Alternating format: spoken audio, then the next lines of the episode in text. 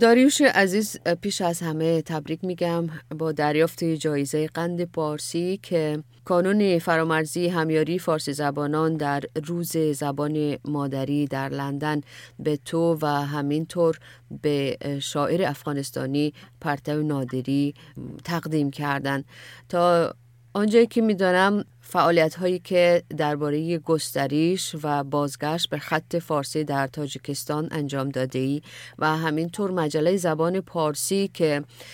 در تاجیکستان متاسفانه در چند سال اخیر است که چاپ آن ممنوع شده دریافت این جایزه رو چطور ارزیابی می‌کنی؟ درود و سپاس فراوان شهزاده جان خیلی ممنون سپاسگزارم از پیام مهدارت و شاد باشه که فرمودی. البته من این جایزه رو فقط متعلق به خودم نمی‌دونم متعلق به خود تو هم می‌دونم. به بسیار دیگر از کوشندگان این راه در به خصوص آسیای میانه که واقعا نیاز داره به چنین تلاش هایی برای بقای زبان پارسی در خواستگاه اون. مثلا این جایزه هست که در واقع اونطور که خودشون گفتن برای تقدیر در همین راستا برای حفظ و بقای پارسی در آسیای میانه ظاهرا به من تقدیم شده که برای من کاملا گیر کننده بود و هرگز انتظارش نداشتم به ویژه اینکه این دوستان عزیزی رو که در این سازمان چنین تدارکی رو دیده بودن و همایش فوق العاده برگزار کردن که برای من واقعا شگفت انگیز بود هم از لحاظ حضور تعداد افرادی که اونجا بودن و پوششی که داشت و گستری رو که فرا گرفتن با برنامه که داشتن که هم ایران و افغانستان و تاجیکستان و ازبکستان رو اونجا می‌شدید و هم چین و هم شبه قاره هند و اینها. در واقع من اونها رو از نزدیک نمیشناختم و هیچ انتظاری هم نداشتم و کاملا ناگهانی بود. از این بابت خیلی هم سپاسگزارم و همینطور به پرتو نادری عزیز دوست و همکار قدیمی هم تبریک میگم که این جایزه رو دریافت کرد. از گروه فیسبوکی زبان پارسی و همینطور مجله زبان پارسی به ما بگو که حالا در چی حال از فعالیت ها بعد از اینکه چاپ و توضیح این مجله در تاجیکستان ممنوع شد متوقف شد فعالیت های خودتون رو برای بقای زبان فارسی پارسی در تاجیکستان همینطور آسیای میانه در ورارود چطور ادامه میده؟ فعالیت این گروه فیسبوکی زمانی پارتی خوشبختانه وارد نهمین سال خودش شده و همچنان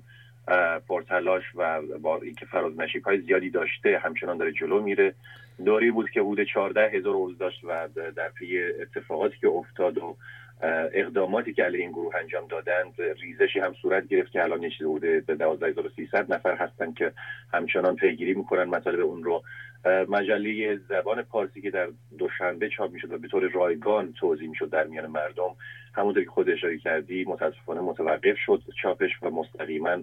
از طریق دخالت مقام های امنیتی در تاجیکستان که فکر می‌کردن این مجله حاوی پیام های جمهوری اسلامی هست. غافل از اینکه این مجله کوچکترین در واقع موضوع و مضمون سیاسی در اون منتشر نمی‌شد و صرفا یک مجله فرهنگی بود و صرفا حتی کوچکتر و باریکتر به موضوع و رشته خاصی از فرهنگ زبان باشد. اختصاص داشت عمدتا زبان پارسی و همینطور زبانهای ایرانی دیگر در منطقه از جمله زبانهای پامیری در بدخشان تاجیکستان و همینطور چین و خلاصه یک موضوع کاملا زبانی بود. موضوع این مجله این که متوقف شده ما مجبور شدیم دوباره برگردیم و بیشتر کارهامون رو در زمینه فضای مجازی انجام بدیم که فکر می‌کنم تا اینجای کار فوق العاده یعنی دور از انتظار خود من موفق بوده به خصوص اون جزوه پارسی آسان که خودم تهیه کردم و از اون طریق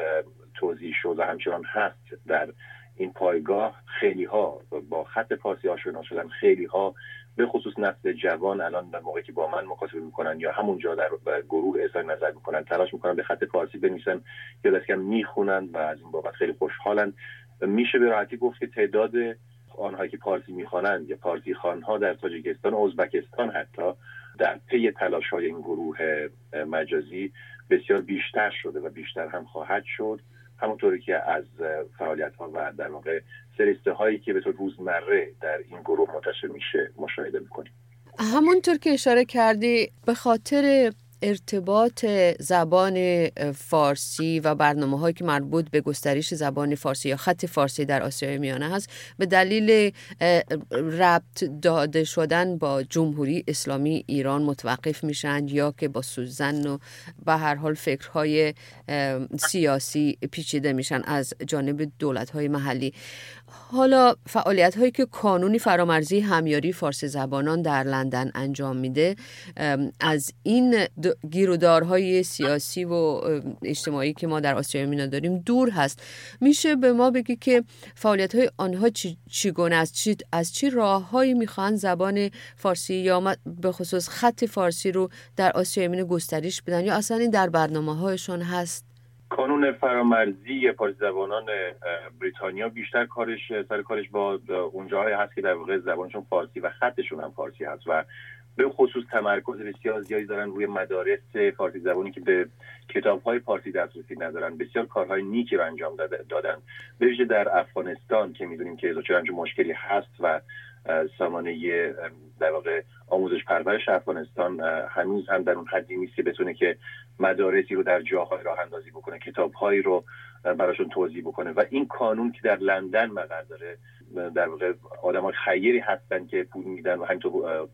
با استفاده از حق عضویتی که جمع می‌کنن گردآوری می‌کنن این کتاب ها رو مهیا می‌کنن و میفرستن به افغانستان. ولی در زمین آسیای میانه کارهایی کردن البته مثلا نشست برگزار شده که در اونجا درباره وضعیت زبان فارسی در اون منطقه صحبت های شده و بیشتر تلاش می‌کنن که آگاهی پراکنی بکنن و فکر می‌کنم این اولین باری باشه که یک جایزه خودشون رو دادن به کسی که از اونجا هست چون بیشتر این جوایز معمولا مختص اونهایی بوده یا فریختگانی بوده که از افغانستان و ایران هستند. با هم باشیم صدا رادیو زمانه